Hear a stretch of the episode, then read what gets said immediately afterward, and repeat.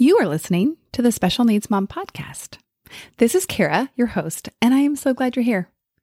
Before we get into this episode, I want you to know that Pathway to Peace, which is a group coaching program, is currently available to join.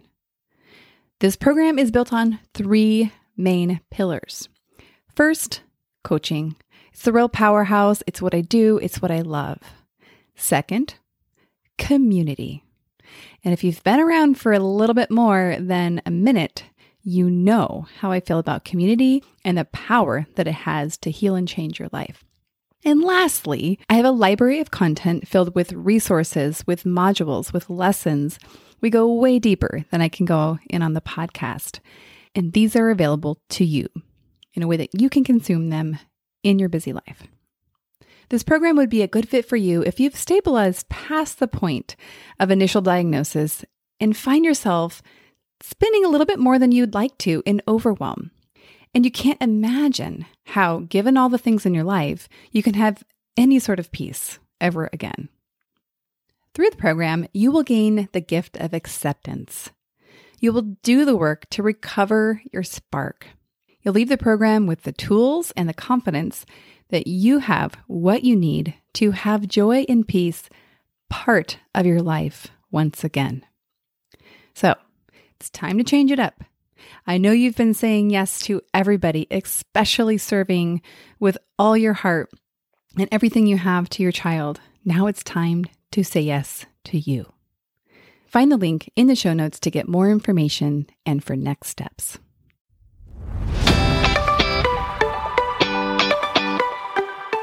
Hi, I'm Kara, life coach, wife, and mom to four incredible and unique children. It wasn't all that long ago that my son received a diagnosis that had my world come crashing down. I lacked the ability to see past the circumstances, which felt impossible, and the dreams I once had for my life and family felt destroyed.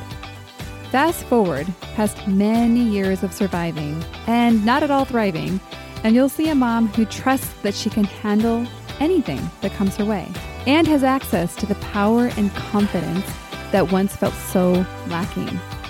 I created the Special Needs Mom Podcast to create connection and community with moms who find themselves feeling trapped and with no one who really understands. My intention is to spark the flare of possibility in your own life and rekindle your ability to dream. This isn't a podcast about your special needs child. This is a podcast about you. If you are a mom who feels anxious, alone, or stuck, then you are in the right place. Welcome. Hello and welcome to the Special Needs Mom Podcast. We're here today for a simple summer episode. And I'm going to start with just a little personal check-in, a little personal update. And what I would like to share is that, geez Louise, my summer is off to a shady start. And it's not really so much about what's going on around me. Things are generally fine. But what I'm noticing is I'm having a real hard time slowing down, settling in, and especially letting my body know, like, we're okay. We're okay. We made it through. For me, I have always had anxiety. It's been my lifelong friend. And sometimes it's really well managed, and sometimes it's not. And I wanted to put words to what I call the anxiety spiral. One, just to find humor in it, but also because I think a lot of you will really relate to this. So what this looks like is that we have a little bit of anxiety, and that looks different for everybody. Everybody feels anxiety in their body differently. And then we have a little bit of judgment about our anxiety. Why do we have this anxiety? And so we should have anxiety about our anxiety. Then we start to panic because certainly something is wrong with us because of all that's going on. And so this panic leads to more anxiety. And then we think, you know what, maybe we just haven't been working hard enough. Maybe we just have to really grind this out. And so we don't rest. And we continue going and going and not allowing our nervous system any reprieve. And then guess what? More anxiety. You know, this pattern can go on and on and on. I want to bring humanity to this cycle because for so many of us, the stressors in our life are very real. The threats to us or our loved ones not being okay are very real. So it's very normal and natural and actually very healthy to have your body respond in a way that can sometimes produce anxiety. Now, the trouble comes is when we get stuck there. It's not very pleasant to be stuck in anxiety. At least that's my perspective. I don't like it. And when I don't like it, what a lot of us do is we try to resist it. And when we resist, there's a saying, what we resist persists. And so, as I mentioned earlier, anxiety is my lifelong friend. And here's the thing. I don't always like her. She's not a very good friend. We'll put it that way. But what I'm learning to do over and over and over again is to learn how to love that part of me too. And with this season, I'm not one hundred percent sure at this point why I'm having such a hard time settling. But here's my theory. And I think it's that there was a long season, even as I reflect now, that we were going and going and going and pushing and pushing, and there was a lot of stress. We had a hospitalization at the end of May. We had a long season of not knowing what was going on with our son and not getting help. We had a lot of struggles at school at the end of the year. I had children promoting from sixth grade and from kindergarten and from eighth grade, and that was a lot. So while some of the stressors have ended, my body has not caught up yet. And I trust, totally trust that I will settle. It won't be like this forever. And in this season, I will work on being kind to myself. I will notice that panic that starts to step in when I don't get better right away. And I will take care of myself, which for me looks like sleeping, or at least trying to sleep. It looks like working out. And for me, there's a variety of other things that I find really helpful when I'm noticing that my body kind of is stuck. I wanted to share this because we are doing this together.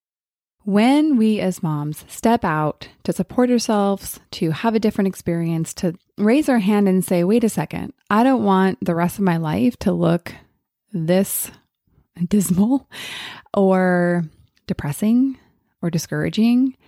It doesn't magically all of a sudden get better.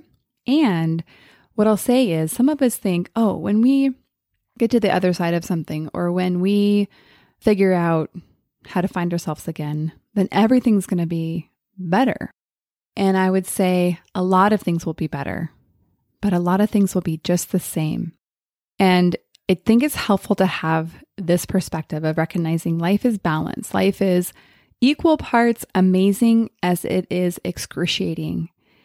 And it's important to have that perspective, because if we don't, when we're in that not so amazing part, our minds are going to spin a story of something's wrong with you, or maybe you just got the short end of the stick over here.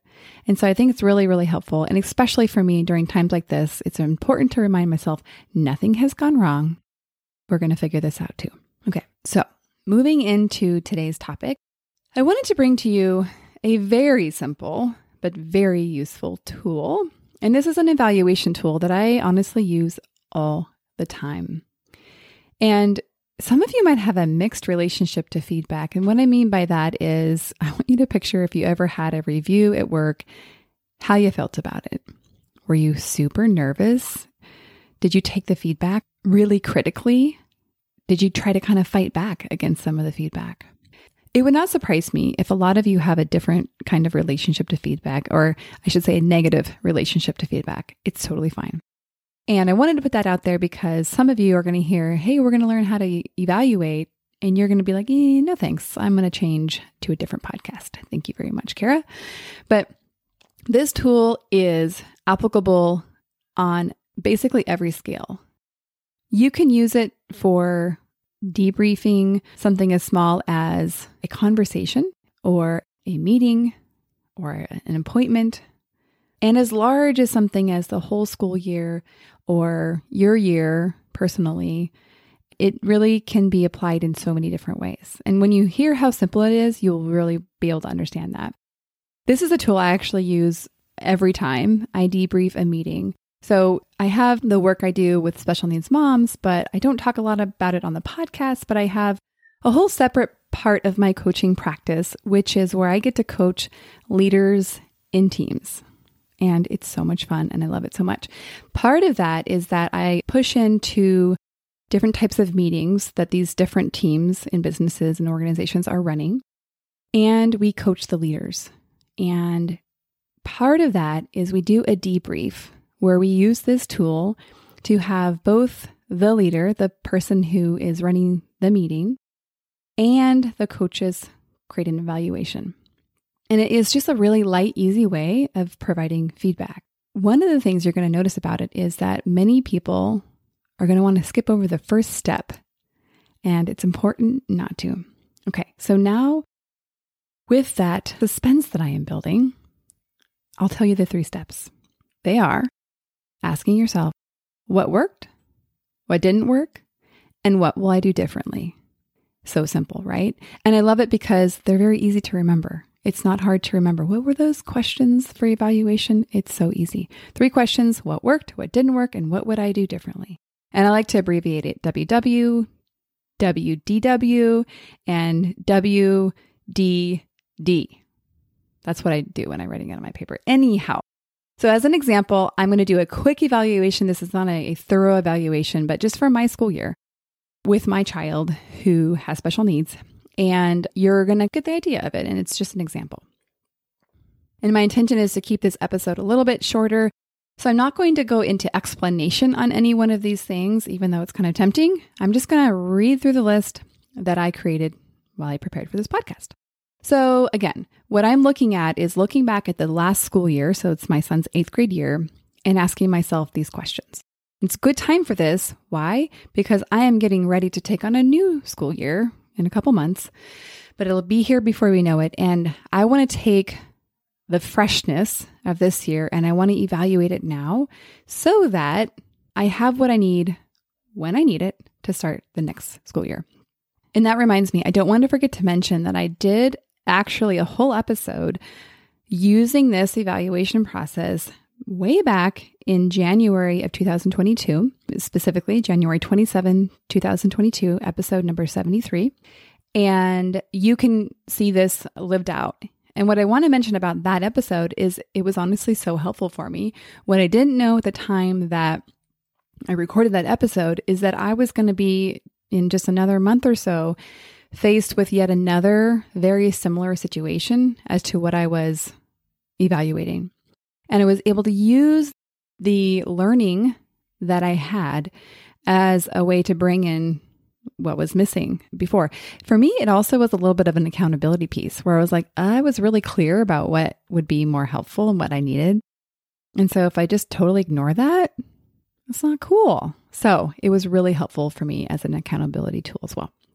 Okay, let's get into this quick evaluation I did for the school year. So first, what worked?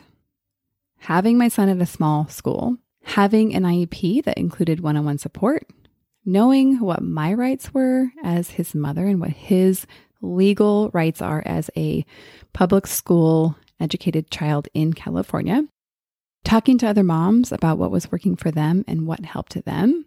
This is a big one. Creating a partnership with my husband. And this is a small one, but if I look back, I'm like, that actually was like a way positive for me. And it was organizing my I E P binder and making it pretty. It was a mess before. And I took, I don't know, an hour. I was probably procrastinating from something else. Printed a cover page for it, even like a spine label. And it's really cute. I really love it. It has this adorable picture of Levi on the front. And it just makes me feel good when I look at it, which I think says a lot for an I E P binder.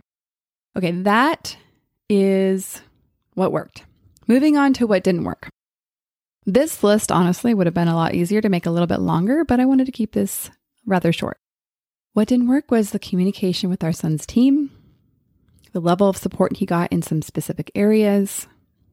This is a big one. Not having a good enough understanding personally of how to support Levi in specific areas. So it's real hard to advocate when you're It's like the blind leading the blind. The level of trust I had in the team, that did not work.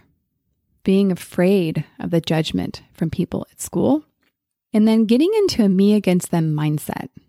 And so again, I'm not going to go into these, but this one I think is a really important one to look out for. And I should probably do a whole episode on just this, because as we advocate and as we live in a world that has not yet figured out how to support and really honor our children for the whole human beings who are equally valuable as anybody else, it's easy to kind of get into a me against them, like into a fight. And while we do have to advocate and persist and demand in some cases, it's not a me against them situation. There's always a winner and loser when it's a me against them. And so we don't necessarily want a winner and loser. We want everybody to win in a perfect world. Okay, so moving on to what will I do differently? The first one, and I think it's the leading one, is get more help. For me, this looks like hiring an advocate. And so I'm already engaged with an advocate, and I just actually today sent her over all the packets of paperwork, and I'm very excited about having a different level of support this year. And that's, I think, the biggest learning that I had from what didn't work this year. Being really clear about the communication. So another thing that I'll do differently is being really clear about the communication we need, and especially being able to communicate it at the beginning of the year. This is simple stuff. Like, one of the things that was a gap was that when we would get an email from the school, oftentimes it would just come to me, and we continuously requested that they come to me and my husband. And kind of going back to what worked earlier is that if it's only coming to me, then it one hundred percent falls on me to respond and to hold that. In creating a partnership with my husband, I was like, I don't want to hold this alone. Like, I need you to hold this in equal weight as I am, because it's, quite honestly, it's too much for me to hold. All right. So that's an example of the communication, that now we really know what exactly we need them to do. And we will be easily able to request that at the beginning of the school year to kind of set the tone of, of what we need and what we're expecting. And hopefully that will make their life easier as well. Okay. What will I do differently? I will create a way for me to build trust with the school. And this one's interesting because I don't know how I'm going to do that yet. I don't have a plan for that. All I'm doing is looking at what I need to have different. And I probably will heavily lean on the advocate for this piece, but I know that it needs to be different, that I want to be able to trust that what I'm being told is happening at school is happening at school, and that I know that the people are holding my son in a way that keeps him safe and healthy. Okay. What will I do differently? Another one is keep a what is best for Levi perspective as my leading commitment. It's easy to kind of venture into a territory of just trying to get what he deserves or get what is quote unquote right. But sometimes that can lead it down as a fruitless path, or a path that just might leave us tired. And so really for me, keeping a what is best for Levi commitment as my highest commitment, that helps me have that north arrow and persist and maintain that through the expected bumps that might come. Okay. And this is the last one, but I think it's a big one actually. So what will I do differently? I'm going to notice the fear and the discomfort I have about upsetting people, especially at our small school community. So interesting for me to observe myself, because in other places, I have not been somebody that's avoidant, we would say, of upsetting people. And this happens to be a space for a variety of reasons that it just is really, really, really uncomfortable for me to do something that I think is going to make somebody upset or have thoughts about me that I don't like. So I'm going to work through those. That's something I'm going to be doing differently, is I'm going to be more aware of when that's running the show, and I'm going to get more support in that area. Okay. So that is as simple as this evaluation is. And again, go to episode seventy-three back in January of two thousand twenty-three. The episode is called Part Two, Self-Evaluation, the Real, the Raw, and the Relatable Behind the Scenes of Our Surgery and Recovery. I remember we were recording that episode, and I actually recorded the those three like the same day, and I feel like I was on fire that day. So if you go back and listen to it, hopefully you agree. As we wrap this up, I want you to consider you can use this tool in your head on your way to or from a doctor's appointment or a dinner engagement, a party. You can use it when you go on vacation. You can use it for the summer as you head into the school year to kind of see what's working for you and what's not working for you. Another really good question is like, what's missing? You know, so as you're doing that didn't work section, asking yourself, what was missing for me? A really, really useful question. And if you, you manage people, you're welcome to use this with your people. And what's really fun, and you can do this in your relationships with your partners as well, is to each do your own evaluation. So each go through the questions yourself and then compare notes. Maybe it was something like a date. I don't know if you'd really use this for a date. You could, but it's kind of a funny example. Going through, hey, what worked? What didn't work? What will I do differently? And I'm sure you would have very different answers from your spouse or your partner. And it would be really a great tool to be able to say, hey, by the way, what didn't work for me is that I had to plan the babysitter and that just felt like a lot of work for me. And I would like you to do that next time, or I would request that you do that next time. And they can say, I would love to, or they can be like, sorry, not going to happen. And then you go from there. Okay. So I think that's simple enough. So I don't necessarily need to belabor. And I'll look forward to seeing you next week. I'm leaning towards in this moment of bringing out something from the archives. Many of you have not been around the whole three years. And there were some really good episodes, you know, in the first, well, I mean, there's a lot of good episodes in my opinion, but some of you haven't gone back to be able to pick and choose which ones you want to check out. So I'll bring one up from the history and I'll put it before you. And I will also allow myself to take a little bit of a breather as I persist in giving myself what I need so that I can first feel good in my body, but then that allows me to be able to serve and connect with you, which is my delight. All right. See ya on the next episode. One more thing before we officially, officially wrap up this show. Sometimes when I'm listening to podcasts, I have the experience of wanting more. I'm listening at the very end thinking, I sure wish that episode didn't end. I invite you, if you feel in any way the same way, I invite you to the Special Needs Mom Podcast community, which is a free group that I host on Facebook, where we as a community of fellow moms who listen to this podcast and are experiencing life in similar shoes get to talk to one another, get to share stories, get to actually interact. I hope you'll consider joining. See you over there.